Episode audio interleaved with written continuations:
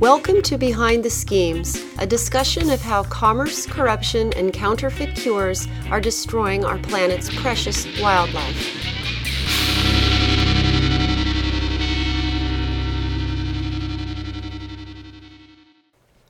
This is Rhishja Cota-Larson with Behind the Schemes, and in this episode, we're talking about rhino horn and organized crime.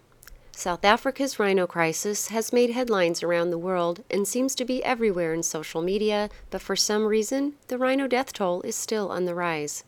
Recently, I had the opportunity to speak with investigative journalist Julian Rademeyer about his work inside the rhino crisis.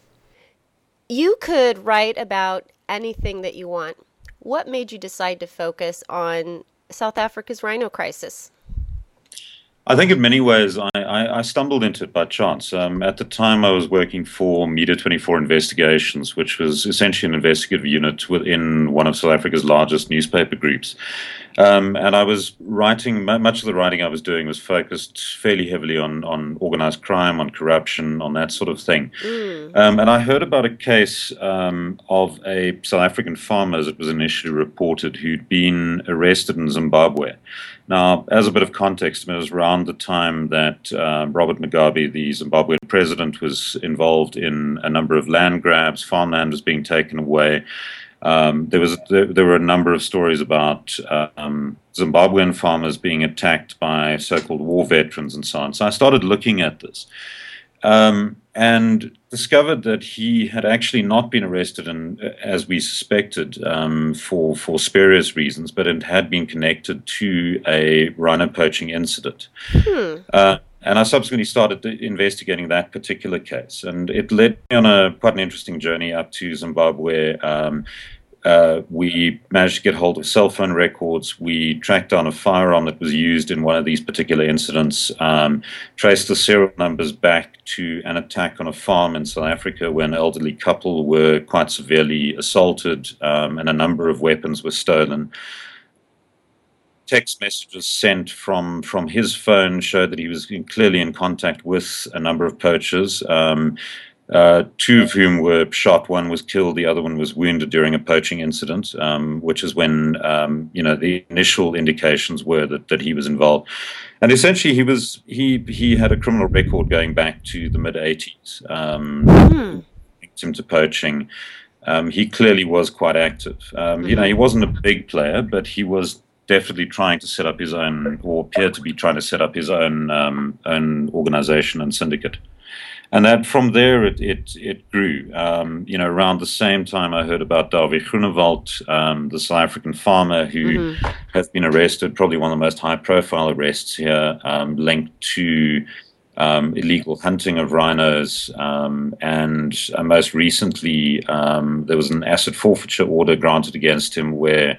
His assets, including a farm and various other properties, helicopters, and so on, were frozen um, I think valued at about 50 million rands. You look at roughly what four million four million dollars thereabouts, um, which um, he will stand to lose if he is convicted. Hmm. wow. Yep. And what uh, what two stories all this time have surprised or shocked you the most? Is there maybe one good one and, and one bad one? Um, I, for me, it's actually quite it's quite difficult to say. Mm. You know, mm. if there are stories that have shocked me most. I mean, it's I've been working on this now for pretty much close on two years, um, mm-hmm. and you know, it comes it kind of comes in waves. You've mm-hmm. got uh, each each story here. You kind of go, wow, but you know, I didn't think that was possible. Um, you know, you hear a story about. Um, a rhino calf being killed by poachers because it's harrying them while they're trying to take off its mother's horns. Yeah. You know, um, and you, you kind of hear these increasingly sort of inhumane stories. Um, mm-hmm. You hear captive rhinos being kept and their, their horns being cut off um, so deeply that it actually hacks into the flesh. Mm-hmm. Um, the horns won't regrow, etc., etc. So it's, it's very hard for me to say, you know, if there's if there's a worse one. I mean, I, yeah. most of them are appalling. Um, yeah what I have found is that, um, you know, I mean, another example, I mean, pseudo hunts, which has become a big thing. Um, these yes. hunts, and she's staged as a way of getting horn legally, in inverted commas, out of the country to, to Vietnam. Um, you know, you've got pseudo hunts that go terribly wrong because you're dealing with supposed hunters who are actually not hunters who don't know how to fire a weapon, and they, you know, essentially end up shooting a rhino, you know, a dozen times or six times or whatever. Right. Uh, so it just gets worse and worse. Um, what I have found, which you know, on, on a more upbeat, positive side, uh, it's um, I mean, I South Africa at the moment is going through a bit of a crisis of confidence in the police and investigations. We've got um, uh, a police force that is in serious trouble. It's riddled with corruption, um, inefficiency. It's it's been a, a, steady sort of process downwards um, over the last couple of years. We've got a former police chief, uh, national police chief, who's sitting in jail, um, convicted of fraud and corruption. Um, our current police chief is under suspicion of fraud and corruption, or, or of suspicion of corruption involving tender processes. Um, we've got our crime intelligence division, which has been crippled by political infighting within the ruling party, and again, allegations of corruption there. The head of that unit's been accused of murder. So, just a bit of background. I mean, we, we have a serious problem with our police force here. Um, But what I have found quite encouraging is that the people dealing with wildlife crime, the people who are working at South Africa's national parks, the people in the Hawks, which is probably the closest that South Africa has to an FBI equivalent, mm-hmm. um, are incredibly committed. You know, there's there's a very small team of people. Um, you know, you're not talking about hundreds of, of cops or agents who can fan out, much like Fish and Wildlife did a while ago. Mm-hmm. Uh, talking about incredibly small teams. You know. Um, probably you know a handful by comparison. But they are incredibly dedicated and they are starting to make inroads. And we, we're seeing that with some of the arrests that are being done um, most recently this week with uh, Vietnamese citizen who was caught with 10 rhino horns, um, some ivory, and a, and a, substantial amount of cash. Hmm, yeah. Uh, the South African Revenue Service, which has also started looking at, at wildlife crimes as part of their illicit economy investigation. And they, they make great strides. So that's been very encouraging. Oh, that is. And the South African Revenue Service, that's basically the equivalent of our Internal Revenue Service. Yeah. Okay. The, the tank guys, yeah, the mm-hmm. tanks man. Yeah. Hmm. What's been the biggest challenge you think to you uh, writing about this topic? Um, I think you know, people have surprisingly been quite open. I mean, I've managed to interview people I never thought that I would be able to interview. But mm-hmm. uh, the biggest frustration, I think, has probably been government, dealing with government. Oh, um, yeah. You know, running into a wall of red tape, dealing mm. with government spokespeople. And in many ways, I've found that as the crisis has worsened, and, you know, despite the good work being done by the people I've mentioned, um, there's almost been a kind of a knee jerk thing on the part of, of government officials, government spin doctors, to um, to run for the hills. You know, to to try and give out as little information as possible, um, to limit access as much as possible, um, and to frustrate efforts to try and get you know, simple questions answered. You know, they're quite happy to put out a press release, um, but they don't like it if you ask questions beyond their press release um, and you eventually you find yourself with um, questions being ignored or you know uh, fobbed off or interviews that you request happening if all months down the line. Mm-hmm. Yeah, that. Oh, yeah. I've um, kind of noticed that as I read some of the information that's coming out. Oh, yeah. I think uh, I think I've observed that as well. I can't even imagine I mean, what it would be like to actually be trying to to dig around there yourself. A, a nice example is, you know, they'll they'll release um, regularly release poaching figures. Mm-hmm. There's, there's, it's very difficult to to independently verify those figures, but they'll also release, for instance, the number of arrests. Um, I think currently it's standing at about 120 arrests countrywide. What they won't release is convictions. Um, and it's very difficult to get a picture of how many people are being convicted. I mean, if you look at South Africa, I mean, the the number of cases going to court of mm-hmm. cases being investigated is fairly low. Um, our conviction rate of the cases that actually make it to court is stands at around around about thirty percent. So you know, you're wondering how many of these guys that have been arrested. It looks great. You know, we've caught 120 mm-hmm. plus mm-hmm. but how many of them are actually doing jail time? Yeah, the conviction rate would be really helpful. I think everyone would love to see uh, to see that, and also to see which ones are being sent to jail. Hmm, exactly. Mm-hmm. Mm-hmm. Hmm. And this, I guess, kind of goes back to the first question. Do you see the rhino crisis as more of a conservation issue, or do you think this is really more of an organized crime issue? I think I think it's a combination of the two. I mean, mm-hmm. I think mm-hmm. it's it's you know it it is it is both. Um, it's you know it's it's the it, it does come down to conservation practice. It comes down to I mean it, it it's a fairly comprehensive sort of issue. So mm-hmm. you look at the way field rangers operate. You're looking at um, private rhino owners. You're looking at at that side of things, and then you are looking at the you know organized crime. Um, and as far as organized crime goes, um, you know we we having impacts um, on various levels. Um, the the investigators here like to break it down on almost a five tier level. Um, you know, level five being a syndicate kingpin. Mm-hmm. Uh, you know, levels one, two, three, and four being various people starting at the bottom the poacher. Then you've got the the runners, the middlemen, um, the local dealers, etc. Mm-hmm. And that quite a lot of impact on levels one through three, um, and some in level four, but virtually nothing in level five, which is where the problem lies. Um, right, I agree. you know, my my mean, I traveled to Vietnam and Laos and so on to to look at this, and you know, I followed up on um, one particular syndicate boss that I'd been interested in. Mm-hmm. Uh, and you know, it's surprising. I mean, I discovered that he was very well protected. Um, hmm. He's very connected politically. Um, hmm. You know, he's essentially untouchable. There's no one's going to oh, get to. Oh my gosh!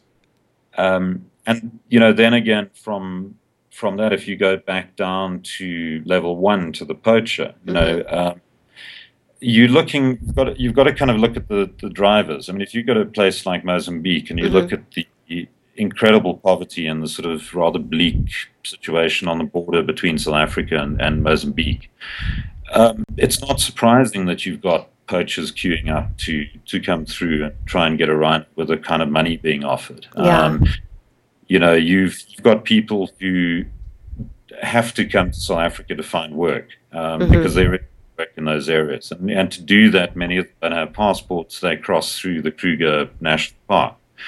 Um, and, you know, it's a hell of a lot easier to um, try and go and get rhino um, and, you know, make whatever, you know, anything between 8,000 and 40,000 Rand.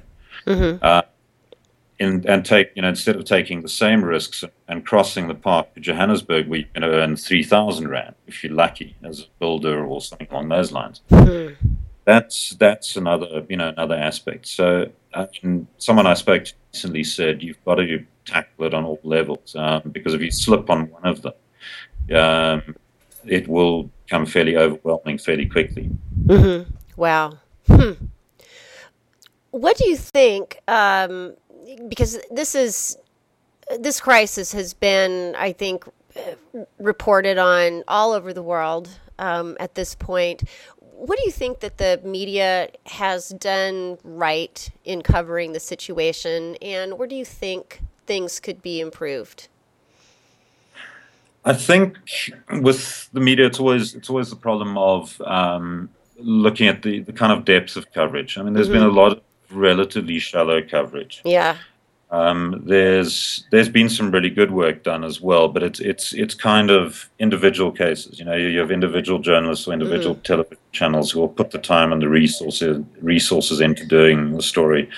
I mean, I saw recently there was quite a nice package done by um, Agence France Presse, uh, a sort of five part series on the rhino trade, which they syndicate to all their uh, you know across the world um, through the agency. Mm-hmm. Uh, there's been some very good television stuff, but I've I've seen a, a lot of really good work that's being done on on blogs, you know, and in social media circles, um, which I and I think you've got people on a social media level who kind of have the passion and the vested interest, which mm-hmm. pushes to a different level. You know, um, I mean, your website's one one example of those that, that kind of sort of coverage. Um, and it, it does give it a lot more depth. Um, mm-hmm.